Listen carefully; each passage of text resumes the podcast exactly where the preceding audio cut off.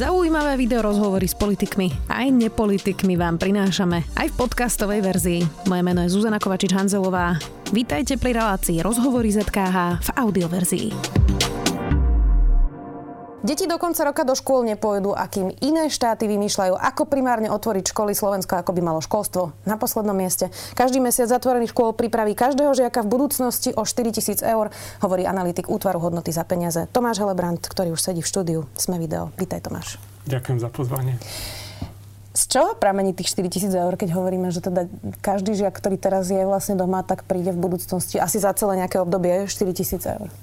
Áno, e, to obdobie je 45 rokov pracovného života a e, tie údaje sú založené na štúdiách, e, ktoré boli robené pred krízou a vlastne e, snažíme sa akoby skúmať vzťah medzi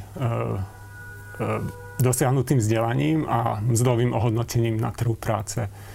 No a ono to nie je také jednoduché, ako sa zdá, pretože E, talentovaní, talentované deti s, s dobrým zázemím e, väčšinou dosahujú v priemere vyššie dosiahnuté vzdelanie a zároveň majú lepšie výsledky na trhu práce. A otázka je, že aký podiel toho úspechu môžeme pripísať škole a aký podiel je dôsledkom toho ich zázemia a talentu, povedzme. No a nebudem teraz hovoriť o metodológii, ale existujú spôsoby, ako tieto dva efekty oddeliť. Mm-hmm. Um, No a keď sa na to pozrieme, tak eh, tých 4 tisíc eur je v tej literatúre taký uh, reasonable uh, odhad, mm-hmm. uh, koľko by jeden mesiac um, zatvorených škôl mohlo, mohlo stať. Ty si hovoril, že, že teda nevieme, že či tie talentované deti by, sú, sú ne, neúspešné napriek školskému vzdelaniu, keď to takto nazvem jednoducho, ale neukazujú tie výsledky PISA práve to, že deti z dobrých rodín vysokoškolsky vzdelaných rodičov, ktorí sú socioekonomicky na tom lepšie, majú lepšie výsledky a práve tie deti z chudobných rodín majú horšie výsledky, že to vlastne nezávisí na školstve, ale na tom, že v akej rodine sa človek narodí? Mm, áno, to je, mm, samozrejme, to je ten efekt toho zázemia a, a tiež sa ukazuje aj v týchto štúdiách, že um, keď dieťa vymeška nejaký čas v škole, tak e, pre tie sociálne slabšie deti to má horší e, vplyv na dosiahnuté e, zručnosti a schopnosti a na výsledky v testovaní, ako v prípade detí z, z, z sociálne bohatších rodín. Um, Takže vplyvá to. Uh, ty si um, hovoril aj o tom, že aká je teda efektivita online vzdelania, lebo to je argument vlastne teraz, prečo môžu zostať ešte zatvorené školy, veď predsa sa vzdelávajú online. Teraz dajme bokom, že každá škola má rôzny úroveň teda toho online vzdelávania. Zoberme si teda modelový príklad nejakej priemernej školy, ktorá naozaj robí nejaký typ online vzdelávania. Ako efektívne je to online vzdelávanie, keď tu teraz vlastne od prvej diskutujeme, že tie deti neučíme vlastne veľmi nič nové, iba im udržujeme nejaký typ ako keby tých vedomostí, aby nezabudli? Áno, to, to udržovanie, my sme si mysleli, že možno tam nejaký pokrok nastáva e, a teda na jar sme o tom veľa, veľa nevedeli, e, ale teraz už máme akoby priame dôkazy z tejto krízy. E, jedna štúdia v Holandsku porovnávala vlastne to, ako, ako, alebo čo sa deti naučili za tých 8 týždňov, čo boli zatvorené v školy a, a porovnali to s, s minulými rokmi. No a zistili, že ten e, prírastok vedomostí bol, bol nulový v skutočnosti, hej, že, že oni naozaj iba si udržiavali to, čo vedeli. A, a tiež to potvrdilo to, čo sme hovorili o tých sociálne slabších deťoch, že oni dokonca zaznamenali regres, že oni, oni toho na, na konci vedeli menej ako, ako na začiatku. To teda platí, predpokladám, e, najmä u nás pre deti z vylúčených komunít, ktoré niektoré vôbec nemajú školu. Online vzdelávanie absolútne neprichádza do úvahy, keďže niektorí bývajú v chatrčiach, niektorí aj bez elektriny, aj keď tých osad je už dúfajme, že stále menej a menej. E, čiže táto skupina detí vôbec môžeme povedať, či sa z toho niekedy spamätá, keď už to trvá, neviem, 9 mesiacov už je to, myslím?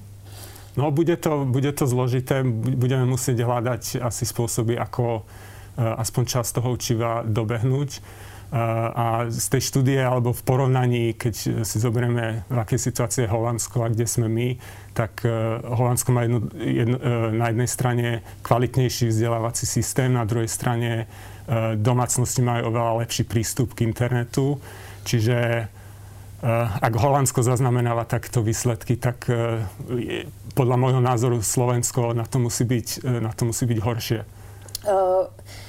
Ja som prečítala teda v tvojom statuse aj to, že Slovensko je teda podľa tých údajov jedno zo siedmých členských krajín, e, v ktorých väčšina detí do školy nechodí, čiže ostatné krajiny, ak tomu správne rozumiem, sa naozaj snažia ako prioritu tých detí buď nechať alebo dostať čím skôr do škôl?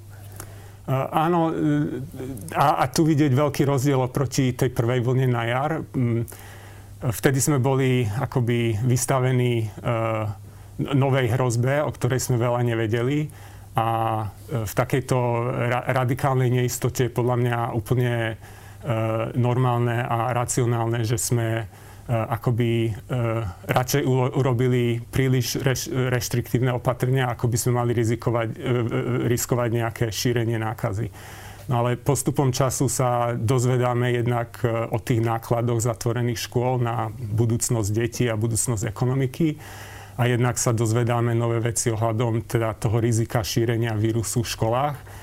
No a m, viaceré krajiny alebo lídry týchto krajín dospeli k názoru, že um, ten, ten pomer uh, prínosov a nákladov zatvorených škôl je, je taký, že by mali byť zatvárané ako posledné a otvárané ako prvé, aby sme naozaj minimalizovali ten čas, ktorý deti trávia mimo školy. Keď vieme teda vyčísliť, že okolko to dieťa príde za celý svoj život za túto, e, za túto pandémiu na príjmoch, koľko nás to teda stojí? Tie zatvorené školy. Dá sa to vyčísliť uh, už okrem teda možno naozaj tých zručností, ktoré niektoré deti už nedobehnú práve z tých najhorších komunít, tak finančne uh, sa to dá nejako vôbec kvantifikovať? Uh, áno. Um, zatvorené školy, okrem toho, že majú vplyv na budúci zárobkový potenciál jednotlivcov, tak uh, oni vzdelávanie vplýva aj na rast e, ekonomiky. E, existuje jedna e, slávna štúdia, ktorá vlastne zistila, že veľmi, veľmi blízky vzťah medzi vzdelanosťami alebo, alebo zručnosťami na trhu práce ľudí, ktorí sú, sú v zamestnaní a dlhodobým rastom ekonomiky. No a keď akoby, ja som sa pokúsil tie parametre z tejto štúdie aplikovať na dnešnú situáciu, kde máme zatvorený druhý stupeň a stredné školy. No a z toho mi vyšlo, že e, keď sa kumuluje ten, tá strata rastu do roku 2100, tak za mesiac zatvorených škôl e, nás to na budúcom HDP stojí 12,5 miliardy eur. To znie neskutočné to číslo. Áno, je to neskutočné. Je to je to tým, že aj keď e, aj keď je to malé zníženie ročného rastu, tak po tie 10 ročia sa to kumuluje na obrovské, obrovské číslo. Čiže tá ilúzia toho, čo možno dnes niektorí majú, že dobre, tak jasné, rodičia trpia doma s deťmi, musia ich teda vzdelávať, ale nevadí, je vlastne úplne nesprávna. Chápem to správne. Uh, no, asi rodičia zistujú, uh, aké, aké zložité a ťažké je povolanie učiteľa a to môže byť jedna z pozitívnych uh, odkazov tejto krízy, že si budeme učiteľov vážiť oveľa viac. Um, a, ale áno, ukazuje sa, že, že rodičia aj popri práci, však sú viacerí alebo väčšina z nich veľmi vyťažení, to nezvládajú. E, ešte jedna téma, e, ktorá vlastne teraz je aktuálna a to sú obedy zadarmo. Samozrejme to je kontroverzné, je to politické rozhodnutie, či niečo zadarmo alebo niečo nie. Je to taká lavicovo-pravicová debata teda, že keď je niečo zadarmo, ľudia si to nevážia. Má sa to teraz meniť teda na akýsi bonus, ktorý si môžu rodičia uplatniť potom neskôr teda v daňovom e, priznaní. My tu ale máme skupinu detí, o ktorých sa hovorilo už počas prvej vlny a bolo to okolo 100 tisíc detí, ktoré sú hladné. Prehlbuje táto pandémia ešte aj práve takéto chudobné deti, ktoré mali to jedno teplé jedlo, dajme tomu, v škole a teraz sú doma a možno sú hladné? Uh, no, určite. Um, totiž to tie, tie dotácie boli viazané na, na účasť v škole, tie, um, tie obedy akoby dostávali deti v škole, čiže tým, že sú doma, uh, Teraz nechcem uh, povedať hlúposť, lebo neviem úplne, ako je ten systém nastavený teraz poč- počas pandémie, ale myslím, že oni nedostávajú nejaké dotácie priamo, priamo rodičom, lebo tieto dotácie sa platili v škole. Toto nebolo niečo, čo ale. rodina dostala. Veď počas tej prvej vlny museli otvoriť nejaké jedálne, aby tam deti mohli vlastne chodiť, čiže nedostávajú. Vplýva aj toto na, na vzdelanosť detí, e, to, že či sú hladné a ako vlastne, a ako vlastne fungujú a práve teda tie obedy zadarmo, možno je nejaká skupina ľudí, ktorá naozaj to mala ako jediné teplé jedlo? Áno, určite a však vieme, že keď je, keď je človek hladný, tak nemôže podať taký výkon, ako keď, e, keď hladný nie je, že e, toto akoby iba, iba kopí alebo navyšuje tie znevýhodnenia, ktoré tieto deti trpia, čo sa týka rodinného zázemia, nedostatok materiálneho zabezpečenia a tak ďalej. Uzavrime to tým, ty si teda uh, analytik, Tomáš, uh, čo by si teda odporúčal? Aby bolo, čo by bolo najlepšie teraz robiť? Lebo my sme teraz diskutovali o tom, že či ešte na dva týždne pred Vianocami pustiť deti do škôl. Je to už podstatné tie dva týždne? Alebo naozaj si to teda dobre pripravme a od januára už začneme poriadne? Tak e, ak to zoberiem číslo, čisto analyticky, tak e, podľa tých výpočtov tie dva týždne nás stoja zhruba 6 miliard eur na budúcom, uh, budúcom výkone ekonomiky. Hej? Že to je samo o sebe obrovské číslo. Ale ja si samozrejme uvedomujem a uh, keď tu hovoríme o vzdelávaní, tak e, vzdelanie aj o tom, že si človek uvedomuje akoby limity svojho vlastného poznania a ja ako ekonóm sa ne, ne, neviem vyjadrovať k epidemiologickým otázkam. Čiže uh, chápem, chápem uh, ten strach, že um, otvorenie škôl by mohlo viesť k, k zvýšeniu šírenia vírusu. Uh, na druhej strane E, toto je taká neistota, s ktorou vieme niečo urobiť. E, a mám na mysli práve nejaké pilotné testovanie v školách, kde by sme nejaký, nejakú vzorku škôl alebo okresov otvorili e, a robili tam pravidelné plošné testovanie a tým by sme vlastne získali tú, tú kľúčovú informáciu, ktorú potrebujeme a to je, ako rýchlo sa vírus dokáže šíriť v školách, či sa šíri rýchlejšie ako v samotnej komunite, kde tá škola je. No a na základe toho potom vieme nastaviť politiky tak, aby, aby sme eh, dosiahli to, to, to akceptovateľné riziko za minimálne náklady na ekonomike. V každom prípade ale ekonomicky, tabulkovo otvoriť čím skôr. Áno, určite. Ďakujem veľmi pekne za veľmi zaujímavú analýzu. Tomáš Helebrant, analytik útvaru hodnoty za peniaze. Vďaka. Ďakujem pekne.